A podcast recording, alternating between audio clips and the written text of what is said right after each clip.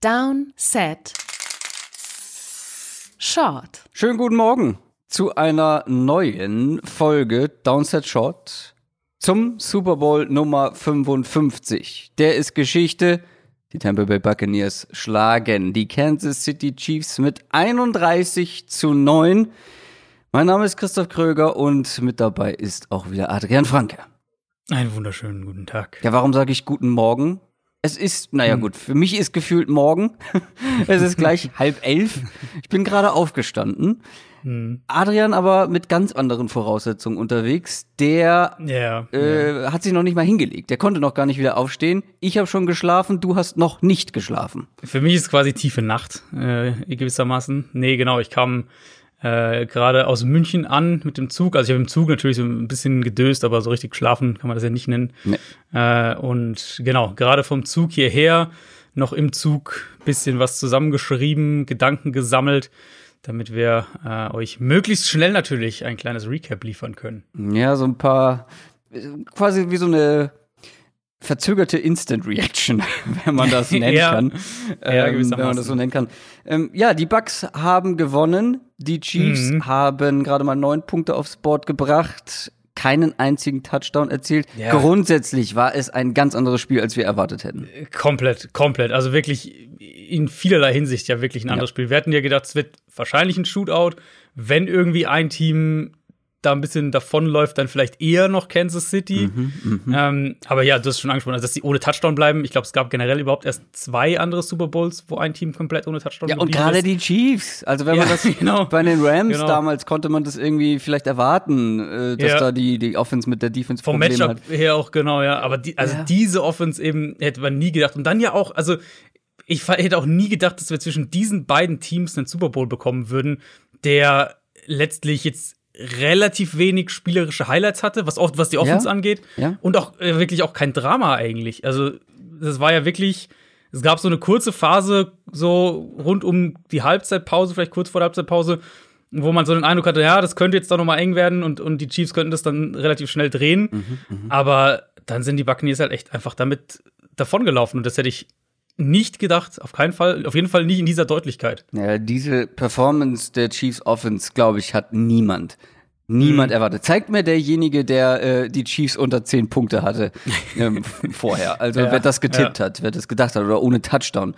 Ähm, das lag aber vor allem daran, dass diese Bucks Defense wirklich lights out gespielt hat. Mhm. Also was Das, das haben wir schon erwartet, ne? Also, dass der Foreman Rush Probleme machen kann, das, dass die O-Line der Chiefs yeah. Probleme bekommen könnte.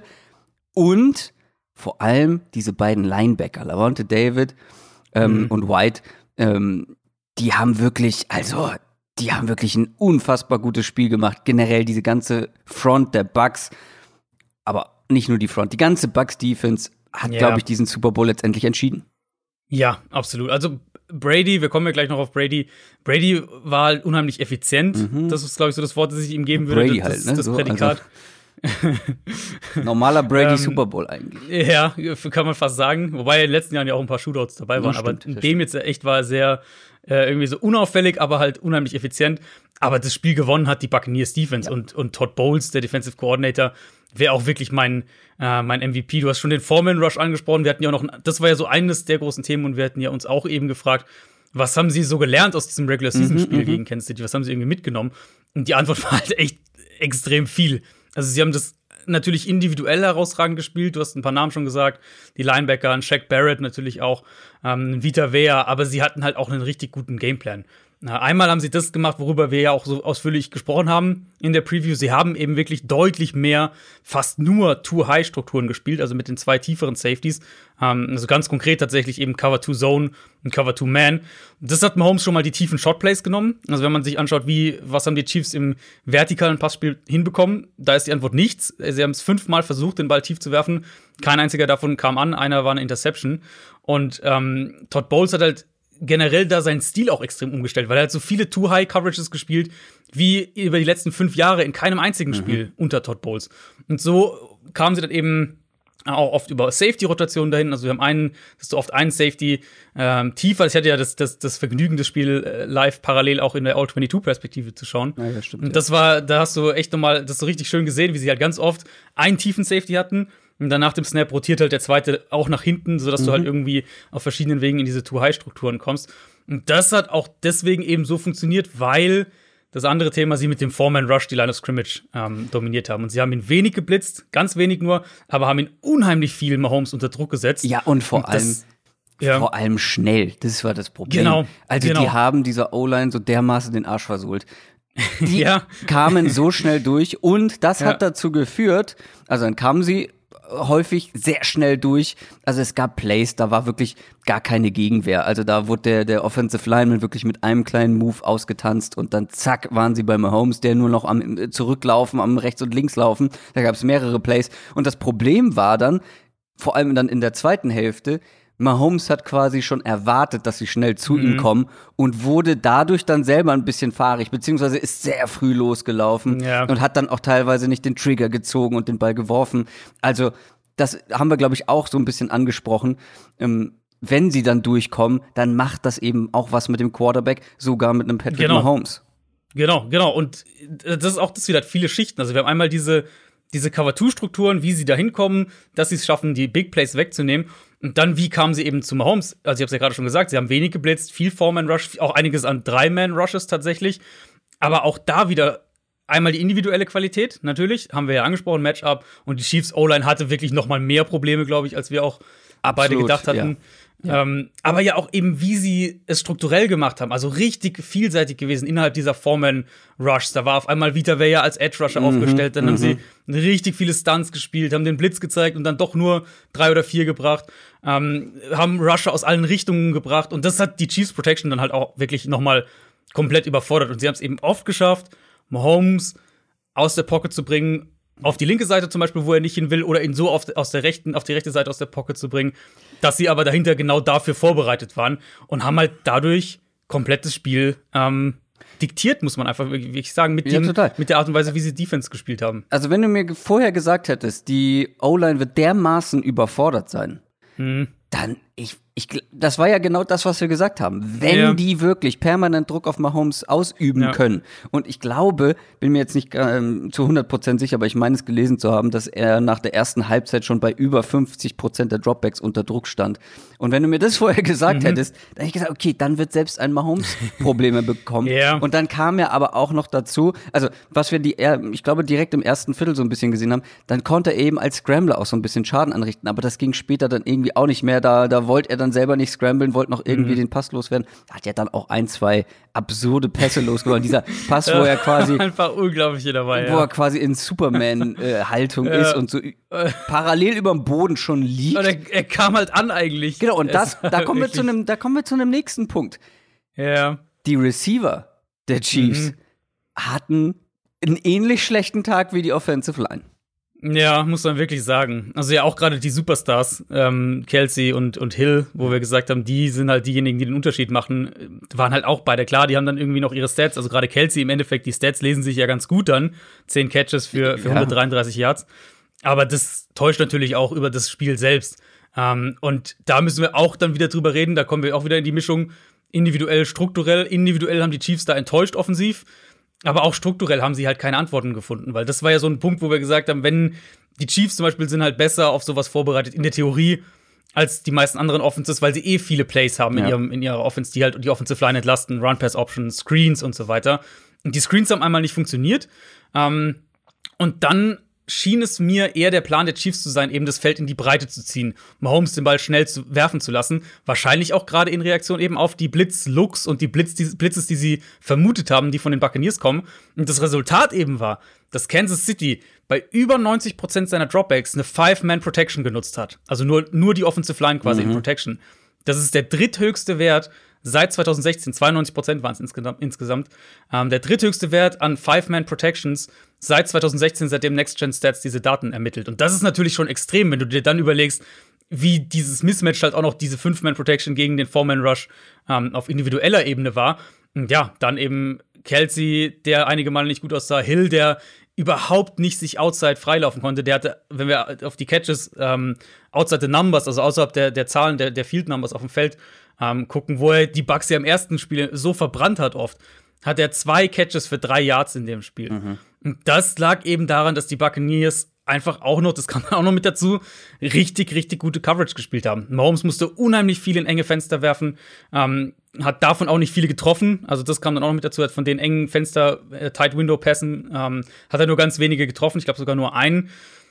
Sprich, wir haben konstant enge Coverage plus einen Four-Man-Rush, der schwer lesbar ist, aber ohne den Blitz gewinnt. Und das Ergebnis eben war, Mahomes musste ganz oft aus der Pocket flüchten, musste versuchen, was zu kreieren. Ähm, und da habe ich noch eine absurde Zahl dazu, als vielleicht als Abschluss für den Themenkomplex, auch von Next-Gen-Stats. Und zwar hat Mahomes im Super Bowl insgesamt vierhundertsiebenundneunzig Yards zurückgelegt, bevor er den Ball geworfen hat oder gesackt wurde. Das ist der höchste Wert auch in der Next-Gen-Stats-Ära seit zwanzig sechzehn. Und das war eben, weil er dauernd aus der Pocket rausgetrieben wurde, versucht hat, noch irgendwas zu machen und dann eben aber diese Würfe außerhalb der Pocket auch von den Bucks dahinter sehr gut verteidigt wurden. Also von denen ähm, kamen auch ganz viele nicht an eben. Ja, und auf der anderen Seite, du hast es schon, an, schon angedeutet, Tom Brady wahnsinnig effizient. Man hat extrem wenig mhm. von den Receivern auch gesehen, ne? Von Godwin, von Evans. Ja, ähm, ja. Ich weiß gar nicht, äh, hatten die anderen äh, Receiver überhaupt einen Catch? Also ähm, Brown hatte natürlich ein paar. Stimmt, aber, Brown. Äh, es war halt, äh, es war die Gronk-Show im Endeffekt. Letztendlich war es die Brady-Gronk-Show und äh, ja. ach, fast ein bisschen wie gescriptet. Ähm, aber wenn wir über die Bucks Offense sprechen und dann auch gleich die Chiefs-Defense, müssen wir, glaube ich, eine Sache zuerst mal wieder ansprechen. Leider. Was musste ich bei Twitter alles lesen, äh, was Tom Brady wieder mit den Refs gemacht hat und wie sie die Bucks bevorzugen? Und ich halte es nicht aus. Ähm, ich kann verstehen, dass man nach der ersten Halbzeit und vor allem dann vor der Halbzeit, wenn man für die Chiefs war, ein bisschen gereizt war. Kann ich absolut also, verstehen. Ja, ja. Aber dann muss man im Nachhinein auch noch mal gucken, wie viele Flaggen, wie viele unverdiente Flaggen waren vielleicht in der zweiten Halbzeit dabei. Und ich habe es dann auch getwittert. Ja, diese Flags waren kleinlich und da waren auch einige dabei, die ich so nie geworfen hätte. Ich bin ja eher einer, der äh, ein bisschen Körperkontakt haben will äh, im Football, ähm, die ich nicht geworfen hätte.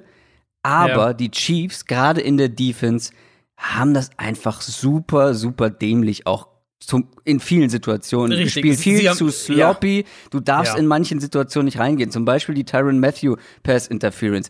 Du darfst dich einfach nicht so ihm in den Weg stellen und auch noch mhm. hin zum Spieler gehen. Ist egal, ob der Bass, dann habe ich ganz oft gelesen, ja, war doch uncatchable, den hätte er niemals gefangen. Dieses uncatchable ist sowieso ein sehr dehnbarer Begriff bei den, bei den N F L-Refs und das nicht erst seit gestern. Also, du ja. musst in manchen Situationen viel, viel cleverer spielen und die Chiefs Defense hat das ja eigentlich grundsätzlich gar nicht schlecht gemacht, aber am Ende waren es fast hundert Yards durch Strafen.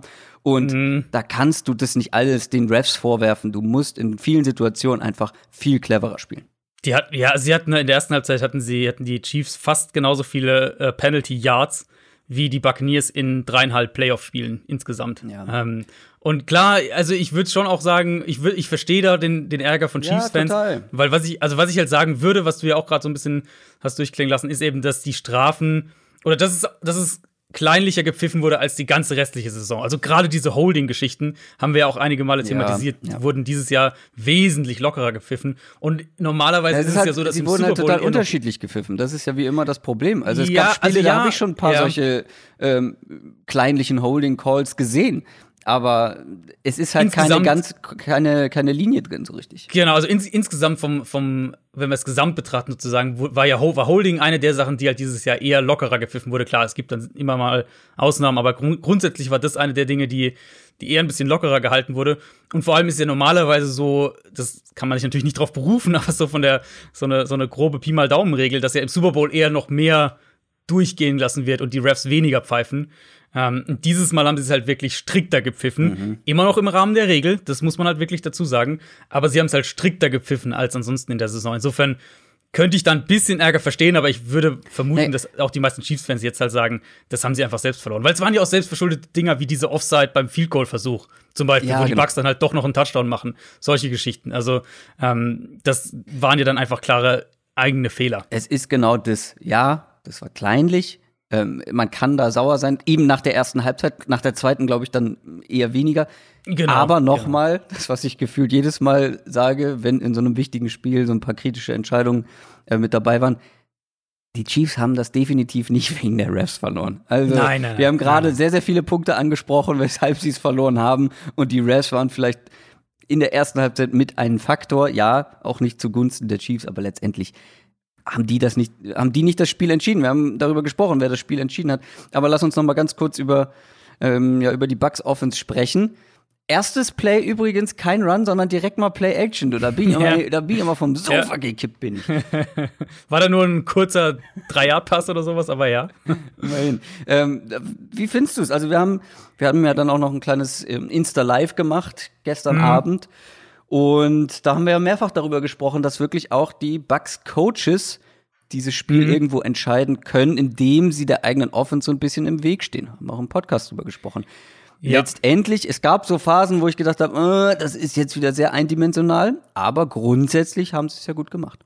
Ja, grundsätzlich muss ich sagen, war ich tatsächlich auch da auf der Seite des Balls begeistert. Ähm, wir hatten uns am Anfang der, der Übertragung bei The Zone so ein bisschen die Frage gestellt, welche, welcher Coaching-Staff gewinnt denn das Spiel vielleicht?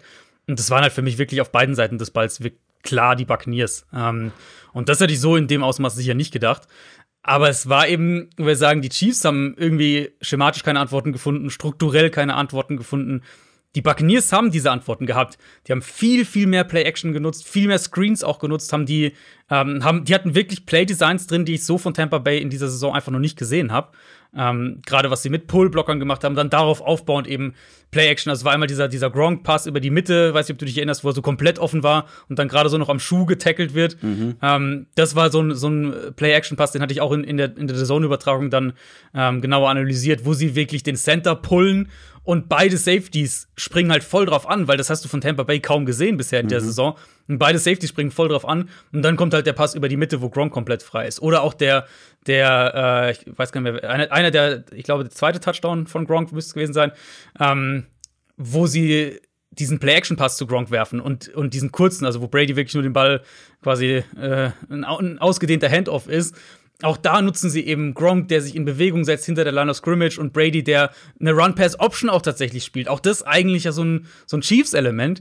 Ähm, haben die Buccaneers aber richtig gut in ihre Offense eingebaut. Und dann sind sie halt voll in diesen Rhythmus auch gekommen. Brady kann den Ball schnell verteilen, hat kaum Druck, die O-Line hält. Mhm. Die Chiefs machen eben auch einfach Fehler ähm, in, in Coverage. Und mit, mit, also mit fortlaufender Spieldauer wurde der Der Spielraum für Fehler für Tampa Bay halt immer größer. Also, wo wir gesagt haben, sie hatten dieses, sie hatten dieses Vierter, Vierter und Goal, wo sie den Ball nicht über die Goal-Line gedrückt bekommen, wo ich oh. mich auch frage, wie, wie Ronald Jones oh. den nicht reinkriegen kann. Oh.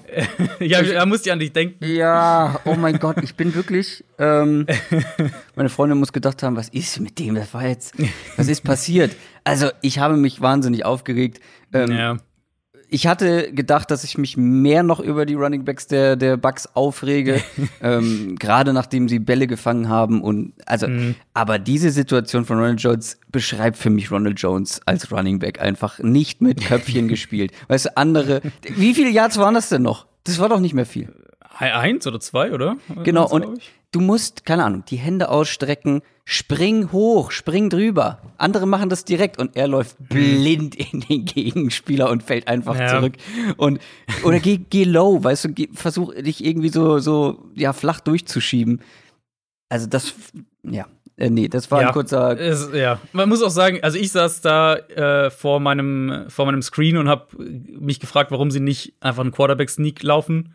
Vielleicht haben sie gedacht, dass damit rechnen die Chiefs zu sehr, aber normalerweise von der ein-Yard-Line Brady Quarterback Sneak ja, ist so das Touchdown-Play. Ja. Ähm, haben sie da nicht gemacht. Und, aber wie gesagt, es, es, der, der Spielraum für Fehler wurde immer größer, weil die Bucks sich offensiv wirklich verändert präsentiert haben, von den Play-Designs her teilweise, aber eben auch, wie sie es gecallt haben. Also, wie gesagt, Play-Action, Screens, all diese Sachen, die sie jetzt in den Playoffs so häufig nicht gezeigt haben, mhm. da war es jetzt auf einmal dabei. Und ähm, da muss man einfach den Hut davor ziehen, dass ja. sie einen Gameplan offensiv wie defensiv entwickelt haben, der halt perfekt in dieses Spiel gepasst hat. Ähm, und der natürlich auch dann auf beiden Seiten eben der maßgebliche Schlüssel dafür war, dass sie das Spiel gewinnen. Ja, und jetzt hat Tom Brady sieben Ringe, und ich habe es ja mhm. schon am Donnerstag gesagt, ich hatte Bock da drauf. Ich fand das, ich war, ich war für die Bucks einfach Rooting for Greatness. Und wir haben einfach gestern Sportgeschichte erlebt. Sieben mhm. Ringe, kein Team hat mehr in der N F L als sechs Ringe. Tom Brady auch noch übrigens Super Bowl M V P geworden. Immerhin eine Sache, die wir hier richtig prognostiziert haben. Wenn die Bucks gewinnen, ja. Genau, wenn die Bucks gewinnen, ja. habe ich gesagt, wird Tom Brady M V P. Ähm, wurde er dann auch, obwohl letztendlich muss ich sagen, ich hätte einen anderen M V P nach dem Spiel gehabt, aber es war klar, dass er den bekommt. Hättest du Gronk genommen, oder? Ich hätte tatsächlich Lavonte David genommen. Ich fand, der hat Travis ja, Kelce über ja. weite Teile, auch in Pass-Coverage, eins ja. gegen eins, so stark aus dem Spiel genommen. Ähm, gut, es wäre vielleicht halt nicht, wegen, weil er nicht die Stats hat, aber genau. finde ich, also hätte ich einen absolut guten Pick gefunden. Ja. Genau, ich wusste, dass das nicht wird, aber für mich mhm. persönlich war er es, weil, wie gesagt, Travis Kelce, wir haben ihn so als den Faktor überhaupt ähm, vor dem Spiel ja, so herausgestellt und er hat es halt wirklich auch in eins gegen eins Coverage geschafft, ihn so hart zu nerven. Da gab es auch diesen einen Catch, er war perfekt dran und Kelce kriegt den Ball trotzdem noch gefangen, aber trotzdem, er hat sich nicht abschütteln lassen und ähm, der war echt wie eine Klette, aber generell diese ganze Front hätte, hätte eigentlich ja, eigentlich als eine Defense. Unit also, hätte den M V P. Das ist also eigentlich, eigentlich jetzt so der ganzen Defense, die ja. äh, als Gesamtkunstwerk irgendwie, eigentlich hätte es wahrscheinlich Todd Bowles geben müssen. Ja, ähm, absolut. Aber absolut. Ja. ja, und das ist dann wahrscheinlich sozusagen, warum es Brady wird, weil halt letztlich keiner defensiv so herausgeragt hat, dass da irgendwie einer zwei Picks hatte oder, ja, oder vier Sacks oder so, aber deswegen kriegt es dann halt der Quarterback. Ja, und Brady hat ja, muss man ganz ehrlich sagen, auch quasi keine Fehler gemacht. Genau, das muss man halt echt sagen. Das, was ich ganz am Anfang gesagt hatte, es war halt unheimlich effizient und er hat halt einfach ganz oft die richtigen Entscheidungen ja, getroffen. Und das genau. waren eben solche Geschichten wie Run-Pass-Option und wo gehe ich mit dem Ball hin und wo ist, wie bewegen sich die Safeties? Okay, dann ist da mein offener Receiver, ja. fünf Yards, zack, nächstes genau. Play. Und das war halt ganz viel davon. Und das reicht dann eben, wenn deine Defense so spielt und, und du äh, auf die Art zu einunddreißig Punkten kommst. Wen hättest du denn als M V P genommen? Gronk? Nee. Nee, Gronk kannst du wahrscheinlich eigentlich nicht machen. Also ich finde, ich fände, Lavonte David hätte extrem viel Charme gehabt. Ähm, aber ich glaube, du nimmst halt im Endeffekt Brady, weil, wie gesagt, ja, ja. eigentlich müsstest du es Todd Bowles geben. Also Bowles für mich wäre so die, die, die äh, um die Ecke gedachte Antwort für diesen defensiven Gameplan und für die Art und Weise, wie diese Gesamtdefense gespielt hat. Aber klar, das wird natürlich nicht passieren. Also ich habe es eben schon gesagt, Sportgeschichte, das war wirklich Das wird man so schnell nicht vergessen, das wird auch so schnell niemand einholen. Ähm, ja, was machen wir denn jetzt da draus? Was, was macht Brady? Was macht Bruce Arians? Ähm, ja, das, äh es gibt ein paar spannende Aspekte auch übrigens. Äh, LeSean McCoy ähm, hat jetzt zwei Super Bowl-Ringe in Folge gewonnen. Darf man nicht vergessen. ähm, Hätten wahrscheinlich tatsächlich jetzt viele vergessen. Vermutlich, aber der hat einfach mal back-to-back ja. Super Bowls gewonnen. Ja, alles richtig gemacht, der Mann. Ähm, richtige Teams ausgesucht. Zum Ende ja. seiner Karriere nochmal. Ja. ja, was machen wir jetzt? Also, wie, wie machen die beiden alten Herren da weiter? Ähm, ja. Und ja. was glaubst du, wie das bei den Chiefs weitergeht? Wird man da jetzt ein bisschen nachdenklich nach dieser Klatsche tatsächlich ja?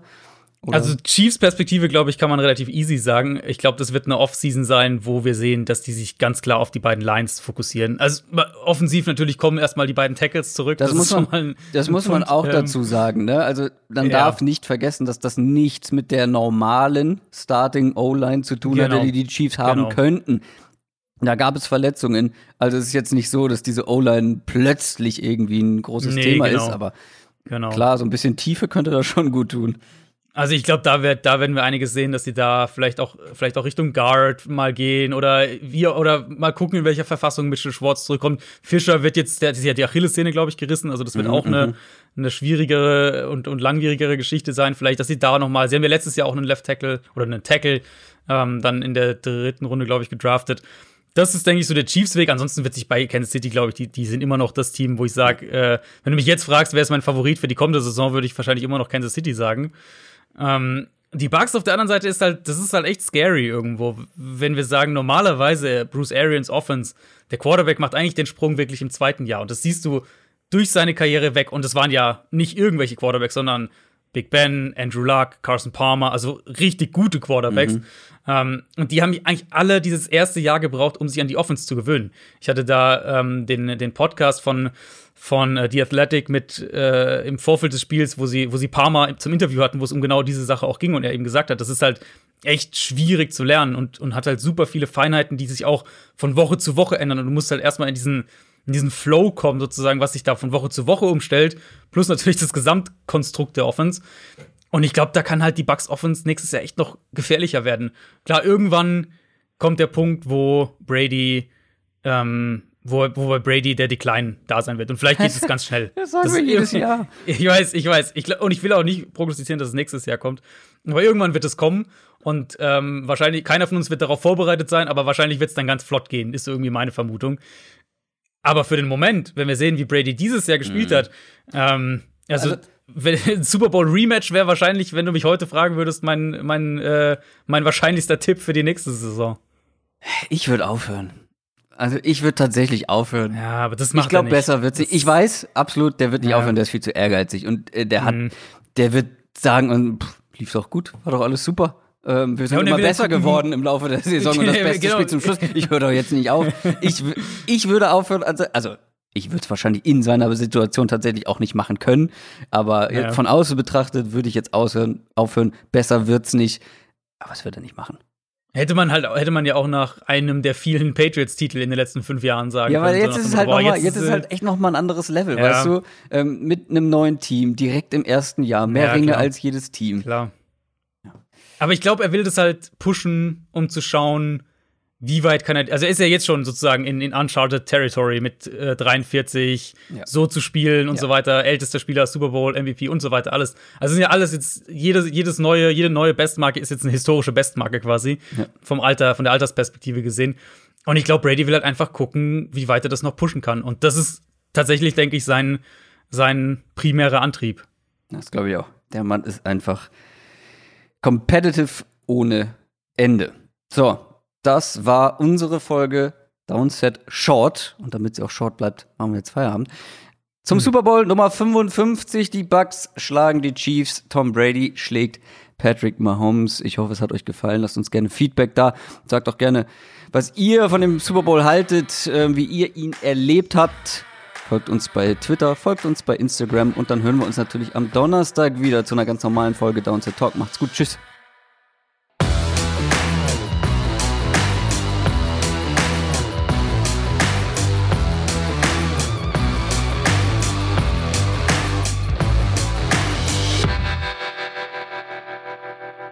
Ciao, ciao.